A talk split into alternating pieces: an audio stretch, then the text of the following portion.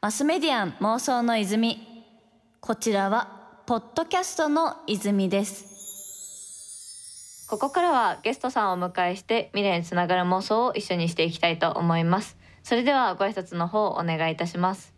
はい、えー、ユビ株式会社共同代表、えー、エンジニアの久保光太と申します。よろしくお願いします。よろしくお願いいたします。先週は医療と AI を掛け合わせた新サービス AI 問診ユビーについてお話を聞かせていただきました。あのこれからの未来医療にアクセスする際のこうアクセスの部分自体も変わっていくんじゃないかと。どうやってこう医療をどこにかかったらいいのか、まあ、適切な場所に早くたどり着くというところにもこう支えになるようなサービスなんだなってところをお伺いしてきたんですけどあの2週目の今回は今気になることも含め個人的にはその起業家としての久保さんにちょっと迫っていけたらいいなと思ってるのでその辺りから未来へのヒントの泉を沸かしていきたいなと思います。ということであの早速なんですけど結構そのユビ株式会社についてお伺いしていけたら嬉しいんですけどこうなぜかというと私が直近すごくこう組織のことを私自身もあの起業しているんですけど組織とかめちゃくちゃ難しいなっていう、まあ、すごい根本的な こうねあの避けれない悩みにぶち当たってるんですけどユビー株式会社の場合ってこうどういう組織を目指しているとかこう今どういう組織を作っているところとかって目標とされてるものとかってあるんですか？そうですね。ユビーの場合だと結構そのフェーズによっても違う、まあ、実際違ったかなとも思ってまして、うんうん、まあ、ただ直近だとえー、と分散型のまあ意思決定みたいなところっていうのはまあ組織全体としては、まあ、施行してるっていうような形ですね。なるほど。なんか結構そうなってくるとこうなんていうんですかねいろいろな組織の形があると思うんですけどチームとしてある意味こうユニットとして考えて動いていく組織とかあとまあそれぞれ個人がこう自立して、まあなんかティール型組織みたいな言い方とかもするかなと思うんですけど、はい、ってパターンで言うと結構その後者の、まあ、個々人がその当事者意識を持って能動的に動いていくみたいなのってかなりその人のやっぱレベルがすごく重要なんだろうなって思うんですけどこう今の組織間に至るまでこうどういう紆余曲折があったかみたいなのってお伺いできますか？はい。えっと最初はですねやっぱりそのスタートアップってこうスケールしていくんだっていうこう意気込みでそういうビジョンとかを語ってもですねやっぱり本当知ってる人じゃないと来てくれないみたいなとかっていうのでそこのスケールが苦労しましたね。であとエンジニア採用っていうのも苦労しましたけど、まあ、そうやって大きくなっていきつつ次にまあ訪れた壁としてはセールス組織の壁っていうのがありましてで、はい、セールス、うん、私自身がそのもともとエンジニアっていうのもありますし、えっと、もう一人の共同代表の安倍も医師なので結構ずっとプロダクトをやっぱり作ってるっていうのがあってなかなかそのセールス側的な会社じゃない、うん、なるほど。プロダクトとかものづくりに強い人は集まるけど、はい、それを売っていくという能力に長けてる人がちょっとコミュニティが違うってことですよね。はいおっしゃる通りですね。で運よくそうやってこうリファラルとかで来てくれても結構カルチャーのアンマッチで落ちたりとかしてたんですよね。のがえー、っと半年か1年弱くらいですかねそのサービスが出来上がってきてもこれから売っていくぞっていう時にそのアンマッチが起きたっていうのはすごい壁でしたね。結構ねそうなってくると社内のなんていうんですかね空気じゃないですけどコミュニケーションの取りづらさとかもなんかそういうまた今までと違う人が入ってくると難易度が高いのかなっていうのはかなり想像にたやすいですよね。うんうん おっしゃる通りですね。まあ、指自体はその後実は組織が分かれるんですけどその、うん、えっと、スケール組織とデブ組織っていうのを分けてですね。でデブっていうのは、えーと、デベロッパーの略ですね。開発していくっていうところで。開発方面ですよね、うん、えー、でスケールは事業をスケールさせると。もうこのプロダクトはもう完全に売れるんだっていう状態になったりだとかあとこの KPI はやっぱりガンガン伸ばしていかないといけないみたいな時に、うん、一方でその01をずっとやってた人間とかでそれ全然うまくなかったりしてもうその組織自体をがっつり分けてしまってですね、うん、 Slack とかのワークスペースも今違いますしドライブとかも違うしデブから見たらスケール側の人を知らないみたいなのも逆もですね、うん、あのめちゃくちゃあったりしてなんていうかもうそういった形でカルチャーを完全に分けて、えー、 SaaS を運営するっていう道を選んだのが確か、えー、と2019年の末ぐらいでしたかね。あじゃあ1年前くらいですか？うん、えー、まさしく。でそこから、えーと、スケールチームでめちゃくちゃ優秀なですね。そのセールスだったりだとか、まあ、カスタマーサクセスとかもそうなんですけど、やってる人間っていうのが徐々に徐々にし始めて、えー、と今指はその SARS はうまくいっているっていうような形ですね。でなんかある意味ですけど例えば、まあ、例え話で言うとこうお菓子を作ってまあ工場とそれのこう販売の小売店みたいな感じというかちょっとそこの、まあ、若干毛色が違くなってこう目指してる方向も、まあ、ともあればちょっと喧嘩しちゃうようななんか売り上げ上げるにはこうした方がいいけどでも商品の食い手上げるにはこうした方がいいみたいなところをある意味まあちょっとこう距離を置いて、まあ、逆にそれぞれがもう自由にというか目指したいところを目指せるような状態にしたっていうのがその組織を分けるというとこなんですかね。そうですね。まさしくおっしゃる通りですね。マスメディアン妄想の泉。東京 FM から早川ゴミがお届けしています。マスメディアン妄想の泉。ゲストに医療と AI を掛け合わせた新サービス AI 問診ユビーを提供。ユビー株式会社共同代表取締役の久保光太さんをお迎えしています。なんか実際そういった形で2つの組織でということではあるんですけどなんかその中でこうちょっと気になる情報を得てて、こう役職なしとか評価なし人事なしみたいな組織づくり、もうされてるって本当ですか、あそうですね。はい。まあ、そういったさっきお伝えしたようなデブとスケールの分かれみたいなのがあって、うん、まあその後というか、まあ、そもそもその役職とかに関して言うと結構そのスタートアップって最初にそういう役職を設けて強い人を取るみたいなパターンと、うん、えー、とそうじゃなくてすごいめちゃくちゃフラットで、え成長していくみたいなケースがあると思ってて基本的に我々はですねその後者の方のパターンでしてあんまりなんとかタイトルとかはちょっとそこにまあ魅力を持つ人とかもそうだしちょっと違う、うん、違うよねみたいな感じの考え方あカルチャー的にも、うん、えー、だったんですね。でかつその人の要件っていうところに自走力みたいなのとか突破力みたいなこの自分自身で考えて決定する人っていうのはまああんまりマネージされるとかっていうところをあんまり考えてないというかあんまり好きじゃないというかですねもともと文化だったっていうのが背景にあってで、えー、とその中でそのデブの方でですねそっちの 01R 方の組織が大きくなっていく中で抱えた課題っていうのはその逆にその当事者意識が高くてですねこういろんなところに口をこう挟む、うん、えー、人が多いというか別にいいことなんですけどなんか気になっちゃうというか。あそうですねそうですね。っていうのがあったりしてまあ、あることを決めるのに結構合議になってしまうというかあの本当は一人の人がスパッと決めたらいいのにフラットであるがゆえに本当はこうまずは試してみたらいいのにっていう。はい、うん、まさしく。っていう問題がまあ、えー、起こってるなって感じる部分が増えてきてそれもちょうど、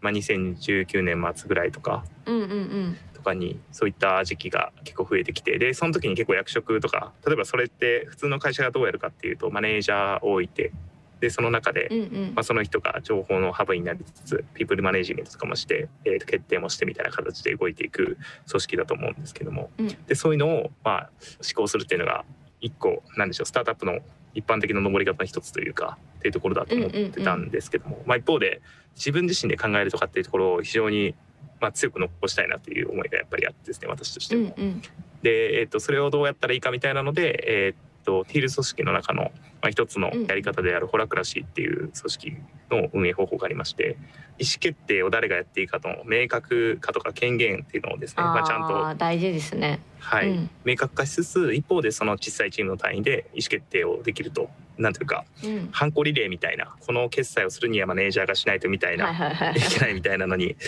大きい企業になってくると、まあ、その階層化が起きてくると思うんですけど、まあ、それをなくすっていうのがっていう目的ですね。なのでまあその、一番現場で、え知ってる人が判断できるっていうような状態を作っていったっていうので、まあ、その役職とかもそういった意味でいらないよねっていうところでないっていうのが一個ですね。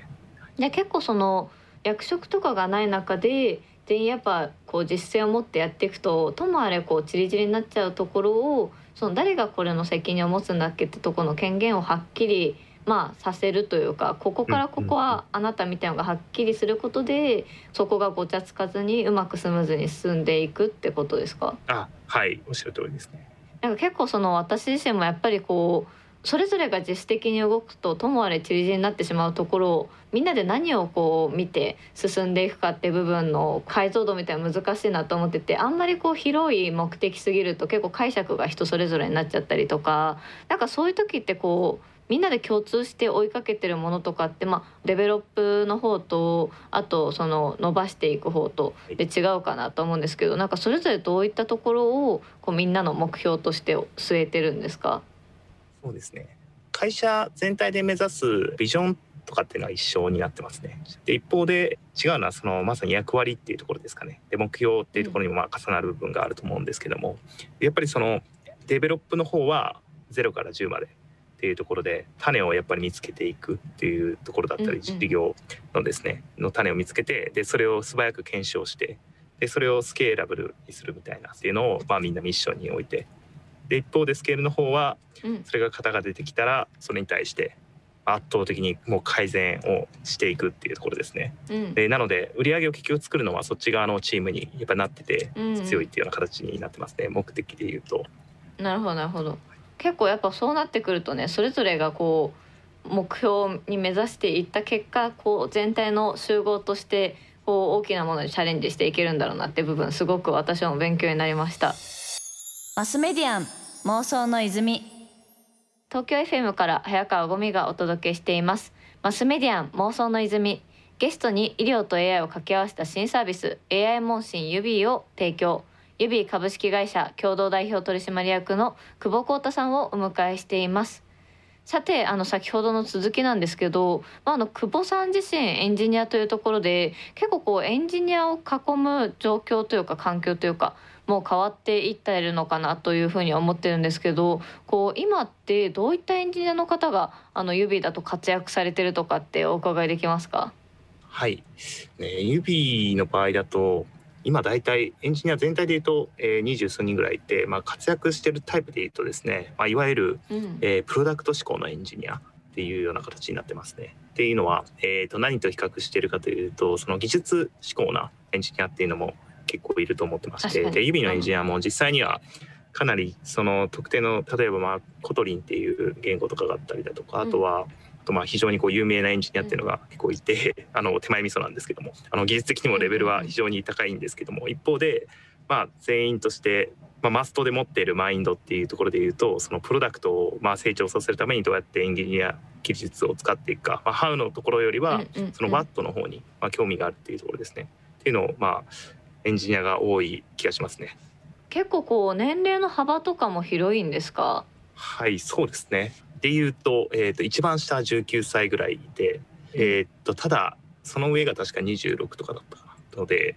まあ、大体30前後から、まあ、上の方行くと434歳ぐらいまでっていうような形ですかね。っていうのでまれに若い人がいて逆にその若いエンジニアとかはレベルが高いエンジニアだったりするんですけど例えばその彼とかだと,、えー、っともう中学くらいからかな。プログラミングやっててもう働いててみたいな。高校でも働いてて、はい、その私からしたら私プログラミング始めたの24ぐらいとかだったんでもう全然レベルが違うなというか、うん、本当に。何でしょう。早いですよね。いやもうやってることをやってる人はもう早いうちからって感じですよね。えー、もうやっぱりそうですね。で年齢とかもある意味関係なくというか指の場合だと面談の時に技術面談っていうのとなんかスタンス面談っていうのがあって、うん、スタンス的にもこうフィットするかみたいなのででなんかその時、今まで功績がない人とか若いっていうのも取りにくいみたいなところもあってで他のメンバーが、いやもしかしてあの久保はこの基準下げてるんじゃないかみたいなっていうふうに言われたんですけど実際その面談してみるとめちゃくちゃそのスタンスとかっていうのもいけてるというかですね、えー。で、はい、やっぱりこうそうですね。あの我々としては非常に恥ずかしくなったっていうような話もあって、うん、やっぱり年齢とかあんまり関係ないんだなっていうのがはいあったりしますね。エンジニアに関しては特にそうかもしれないですね。え本当そうですね。しかも結構やっぱその目指している方向というか本当先ほどお話にあったみたいにそもそも技術とかこうスキルにこだわりがあってエンジニアをやってる方っていうのは、まあ、その自分のこうスキルを伸ばしていくみたいなある意味こうちょっと RPG 的な部分もあるかなと思うんですけどかなんかこう実際プロダクトをこう磨いていくっていうそのプロダクトのために技術があるよねみたいなパターンと結構そのスタンスというかこう宗派みたいなのも結構エンジニアの中であるなと感じててやっぱその中で言うとこうまずはみんながプロダクトをこうめがけてまあ、あの特にデベロップのこう人たちは全体としてそういう方向でこう向いてるんだなって部分が伝わってきたのですごく参考になります。でも本当になんかそういった部分のこう結局エンジニアと一つとってもなんかどこを向いてるかとかなんかどういうこうスタンスでやっていくかみたいなのすごく重要なんだろうなっていうこうただ技術だけではなくまあもちろん重要な部分であるんですけどなんかそういうの生かし方みたいな本当に重要なのかなと感じました。ちなみにこう今後さらに組織として大きくなっていって、はい。こうフェーズとかももっとまあもちろん多分ここに至るまでもこう大体30人とか100人とかでこう壁があるみたいな話もあると思うのでこういろいろなこう人事の壁フェーズ変わってきたと思うんですけどなんかさらにここからこう大きな組織だったりとか大きな事業をやっていくためのこうものを目指すたびにこうどういった組織にこう変わっていくだろうとかどういった人が必要だみたいなのってあるんですか？はい、えっと、そうですね。やっぱり我々としてやりたいのはスケールの人をどんどん増やしたいっていうのはありますね。その事業が成熟してきたらそれをえー個別に分けていって、うんそのデベロップのところはちっちゃく保つみたいなところの方向性を目指しているんですけど、まあ、なかなかそれはそれで珍しい組織だと思うのでなんていうかそれがえーちゃんとうまく回るかみたいなチャレンジは、えー我々としては一つあるかなっていうふうには考えてますね。であとはそのさっきのプロダクト思考っていうところもそうなんですけども、うんえっと例えばじゃあ、えっと Google とか Indeed とかそういった大きくなったベンチャーとかうん。っていうところってすごいスペシャリスト思考というかもうこの技術検索のここがめちゃくちゃ強いんだみたいな人とかがいたりすると思うんですけども、うん。まあ、例えばなんかそういうスペシャリストみたいなのはもうちょっと後のフェーズになってくると採用していかないといけないなと思ってましてうん。でその時にまあどうやったら組織構造にするかみたいなとかも含めてですね結構考えることはいろいろあるなというふうに思ってますね。はいね、それこそやっぱレベル高い人材というかこうスター性のある人材とかが今後入ってくるとなった時にやっぱそこのこう抱えれる組織であるかみたいなところのこう受け入れる側もねなんかただレベルが高い人を入れておしまいではなくてなんかそこをどうやってこう組んでいくかとかいう部分もきっとこれから大きな変化があるんだろうなと話を伺ってて感じました。マスメディアン妄想の泉。